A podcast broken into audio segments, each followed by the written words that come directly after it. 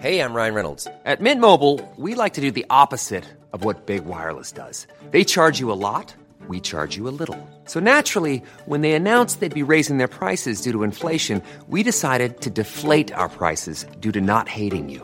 That's right. We're cutting the price of Mint Unlimited from $30 a month to just $15 a month. Give it a try at mintmobile.com slash switch. $45 upfront for three months plus taxes and fees. Promo rate for new customers for limited time. Unlimited more than 40 gigabytes per month. Slows. Full terms at mintmobile.com. Quality sleep is essential. That's why the Sleep Number Smart Bed is designed for your ever evolving sleep needs. Need a bed that's firmer or softer on either side? Helps you sleep at a comfortable temperature? Sleep Number Smart Beds let you individualize your comfort so you sleep better together. JD Power ranks Sleep Number number 1 in customer satisfaction with mattresses purchased in-store. And now save 40% on the Sleep Number limited edition Smart Bed for a limited time. For JD Power 2023 award information, visit jdpower.com/awards. Only at Sleep Number stores or sleepnumber.com. As the world awaits the arrival of the royal baby, we discuss finding an investment strategy for your child that's fit for a prince or princess. Women are better at saving than men, according to the latest ISA statistics this week, but are they better at investing? Dame Helena Morrissey, one of the UK's highest profile investors, who also happens to be a woman, joins me to discuss. And inside the UK's debt crisis, after the FT's special report last week, where I spent a day inside one of the UK's biggest debt helplines, many readers got in touch to say how shocked they were at the way those with problem debts are being treated. We ask what more can be done. Welcome to The Money Show, the FT's weekly podcast about personal finance and investing. I'm Claire Barrett, FT Money Editor, bringing you all of this week's news. Much cash has been splashed ahead of the imminent arrival of the seventh in line to the throne. Now, the celebrity pals of the Duchess of Sussex, formerly known as Meghan Markle, reportedly spent hundreds of thousands of dollars on her baby shower in New York. And when the royal baby eventually makes him or herself known in the coming days, I'm sure lavish presents will be exchanged. But here at FT Money, we prefer to splash our cash in a tax efficient manner by setting up a junior ISA or even a stakeholder pension for our youngest subjects. And here to discuss what parents should consider is Michael Martin, Relationship Manager from Seven Investment Management. Welcome, Michael. Hello. So let's start with junior ISAs. Do they take the royal crown? Well, in this case, I think it's a very good idea for them to start a junior ISA. I think generally people are questioning what ISAs they should be paying money into, and it's certainly become a very complicated issue, ISAs in general. When I first started giving advice, we used to have PEPs, TESSAs, TOISAs, ISAs, you know, mini and maxi ISAs. It was quite a complicated subject. Then it became incredibly straightforward for many years. ISAs were really easy. Now they've opened up again and they've become a quite a complicated issue. So people are saying, which ISA should I go into? For a, a newborn child, I think a junior ISA is a very good tax efficient savings plan. You pay £4,368 a year. It grows tax efficiently. The bad side is, unfortunately, they get their hands on the money when they're 18, but there's nothing you can do. You can't that. take anything out before then either. Yes, so it's it's it's locked away, but it's but it's there for the kids to be able to splurge whenever they want. But that's that's not often a, a bad thing. I think it's quite a good idea to give some children money commensurate to the amount of money they might inherit to see what they do with it. You know, Harry had his issues in his twenties, but he, he's become a very sensible and upstanding uh, person now. So, you know, when you when they get their money at eighteen, it might be interesting to see what they do with that money. Will they Yeah. choose to put it into an adult shares Exactly, yes, and you could recycle it into another ISA, a, a lifetime ISA, or a help to buy ISA, or something else, and try and you know get some more tax efficiency from it, perhaps. Now, one um, royally good tip um, that I mentioned in the column I wrote about this is that when children are um, 16 and 17, they actually get another ISA allowance, meaning that if parents trust them with the money that will be coming their way when they're 18, they can pay in a bit more. Exactly, you get your double ISA allowance in your 16 and 17. You get the junior ISA and your adult ISA, but the adult ISA has to be a cash ISA. But then you put it in a cash ISA for two years and then become a stocks and shares ISA. So it's a very good way of saving for the kids, you know, making up for lost time possibly in the last couple of years before they become 18. and that could add up to 40,000 to their pot at current rates. Now, if a baby has wealthy grandparents or even great grandparents, as the royal baby will have, another popular choice would be to set up a stakeholder pension. But how do those work? So they can pay uh, 2,880 into a, a stakeholder each year, which will then get grossed up to £3,600. So even a baby can get tax relief. Even a baby can get 20% tax relief. The question is whether or not that, that's the best thing for any child in particular. This child, perhaps because they may very well go into the army and they might have a final salary scheme in the army, which may cause them a potential lifetime allowance issue if they've been paying into the stakeholder while they're young. And the power of compounding, which, as we know, is the eighth wonder of the world, that may cause issues for them. So you've, you, they've got to work out if you're going to be fairly wealthy, you're going to get a private education. Where are you going to end up working? Because you don't want to leave a pension scheme which is so generous just because your grandparents happen to have given you an ISA. Oh, sorry, a stakeholder when you were young. Yes, no, a, rich people's problem, if um, if ever I heard It one. certainly is. and then finally, if the carriage of the Duke and Duchess of Sussex were to tip up outside 7IM's offices in the city, you would also recommend that the royal couple take some specialist tax advice. Yes, they should because the the child is going to be a U.S. citizen when they're born because of uh, Meghan. You know, a lot of She people, is a US citizen. She is a U.S. citizen, and automatically the child gets U.S. citizenship upon upon uh, when they were born when they're born, which means they will have tax implications through the rest of their life.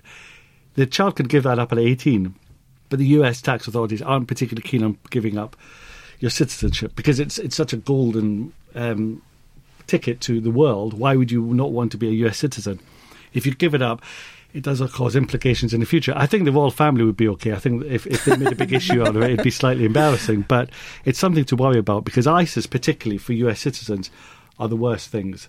The IRS look at them and say, okay, you're paying £20,000, you take out £20,000, we don't care that you've made no money, we're still going to tax you 35%.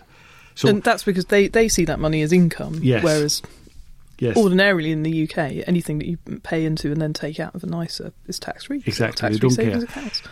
the other thing as well about that is I've heard different views from different US tax advisors as well. So that's the thing about the IRS. They're not they even even they, they avoid questions even more than uh, HMRC. You know, if you ask them a direct question, they won't answer it. So it's very difficult to get US tax advice because it depends on where you are, where you're, where you are in the UK, in the US, who your tax advisor is.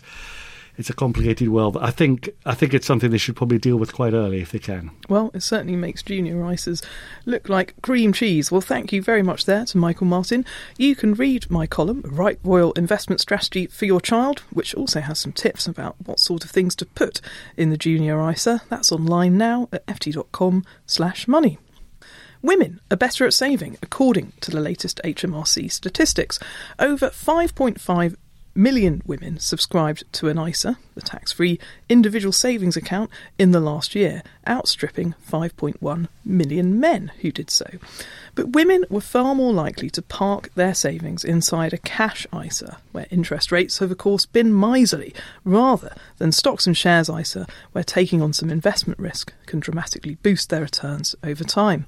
Dame Helena Morrissey, Head of Personal Investing at Legal and General, joins us in the studio today. Welcome, Helena. Thank you. So, what do you make of this week's stats? Well, I'm afraid it's nothing new. Um, it's quite disappointing in the sense that w- we know a lot about the gender pay gap. But what the data shows again is that we have a gender investment gap as well. That women, as you say, are good at saving.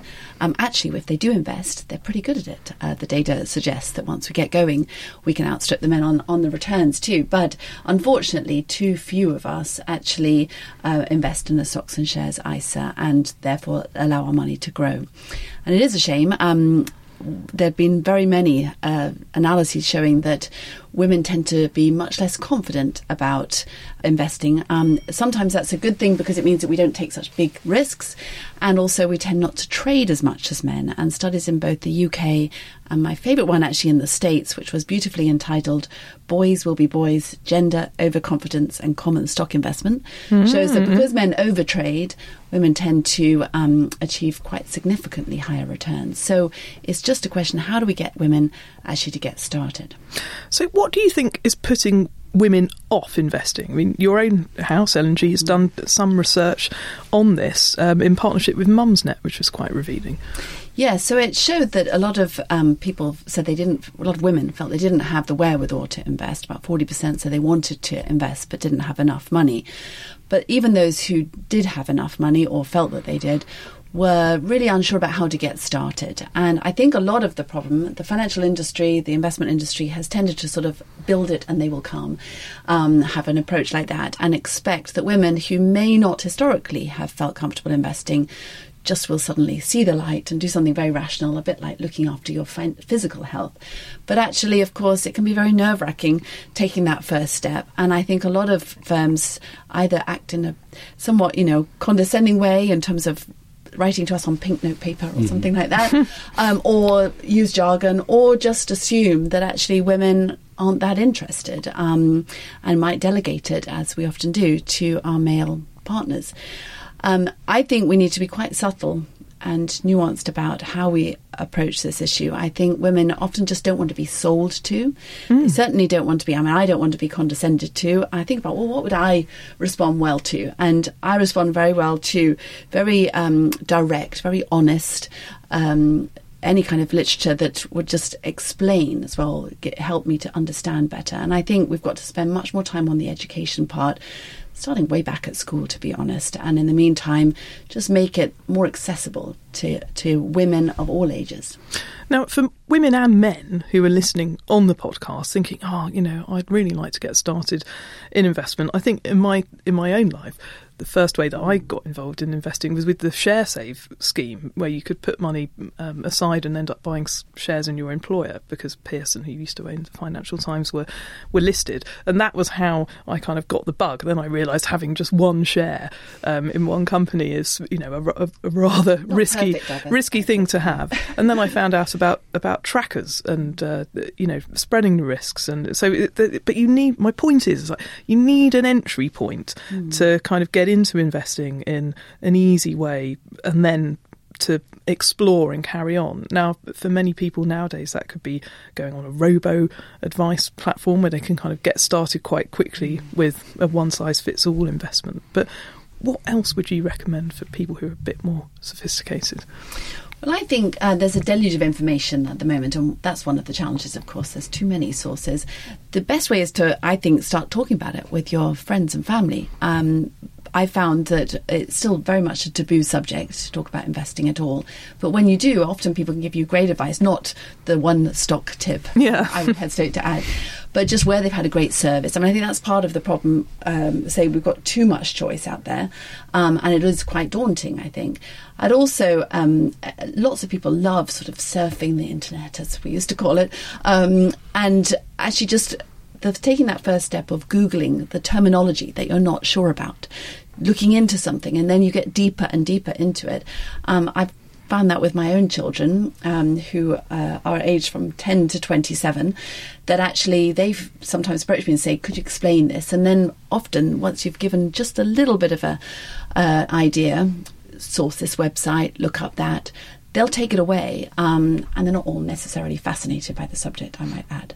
So it's just taking that, you know, what is that point of entry for you that might interest you? I've been fascinated as well by how the women's magazines are now covering mm. these issues. I mean, you do a fantastic job, Claire, in terms of, you know, making sure that there's uh, a lot out there already, but sometimes people don't read the money pages in the newspapers and actually going into women's magazines um, there's a new um, campaign by Hearst Publications that has a lot of titles um, Good Housekeeping, Cosmopolitan, and they do content every month, 30 pages of content. Called Financially Fabulous. Fab, exactly. Yes. Um, and I love the fact that you're trying to make it just an everyday topic. So find what everyone knows what what emotively appeals to them, whether it's reading something, researching on the internet, talking to a friend just do the same with money like you would about, you know, eating healthily or taking exercise or where you're going on holiday next.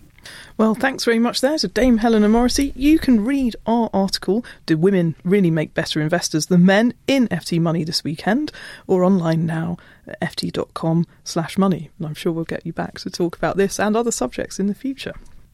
Nearly 8 million Britons are in some degree of problem debt, a problem that's often hidden from public view, either through fear or shame, but one that FT Money shone a very large light on last week.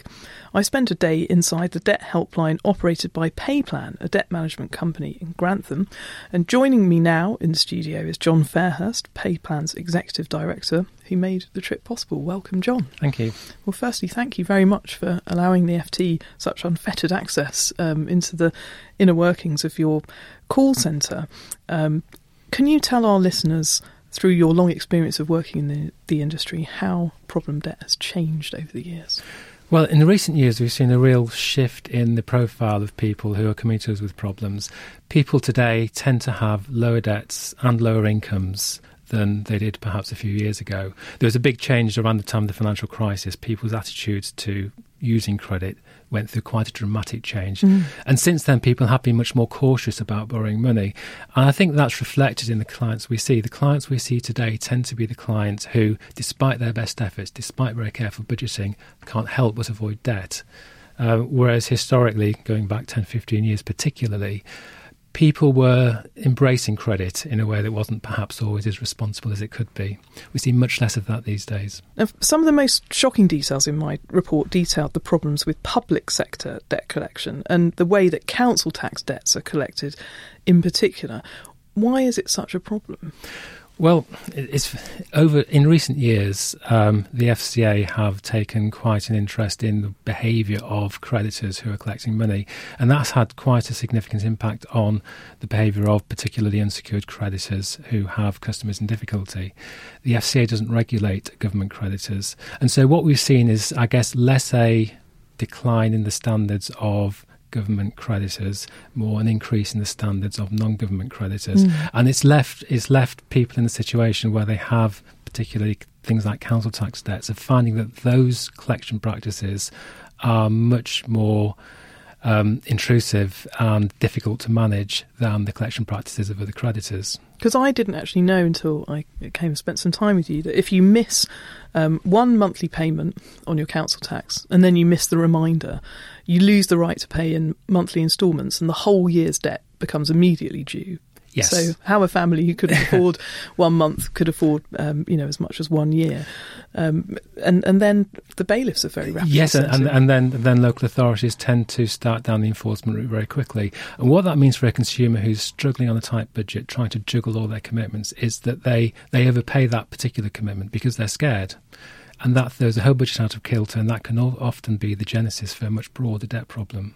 And certainly, some of the calls that I heard, people had taken on very, very expensive um, short-term debts in order to bridge those gaps, and yeah. then of course the charges go up, the interest goes up, and they're just trapped um, in this cycle. Yeah, and I think one of the things you may have observed is that people working on a very tight budget have very low resilience to unexpected costs, mm. and when those unexpected costs occur, very poor access to credit. So they often feel forced into extremely expensive, high cost short term credit. It is the only alternative to not feeding their children very often. It's a very difficult situation to deal with. Now, finally, the article stressed the link between problem debt and mental health. Now, can you tell us a bit more about the government's planned breathing space initiative and how this might help? Yeah, I think there is a recognition that um, there is you know, whilst people don't like to talk about investment, they really don't like to talk about debt problems. Mm. There's still a lot of stigma about it. People feel embarrassed, guilty because they don't talk about it. They think they're the only people with debt problems, and they're often very reluctant to seek help.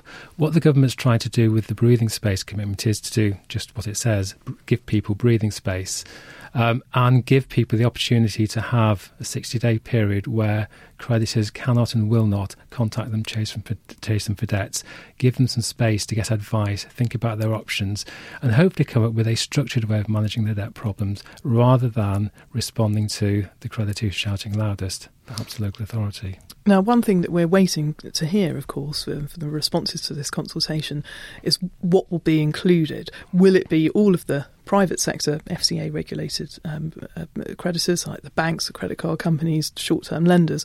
Will it also include councils who are chasing um, debts for housing or even council tax and even HMRC chasing tax bills? Well, we, along with the rest of the debt advice sector, have been as forcibly as we can encouraging government to include government creditors and utility creditors within the breathing space commitments.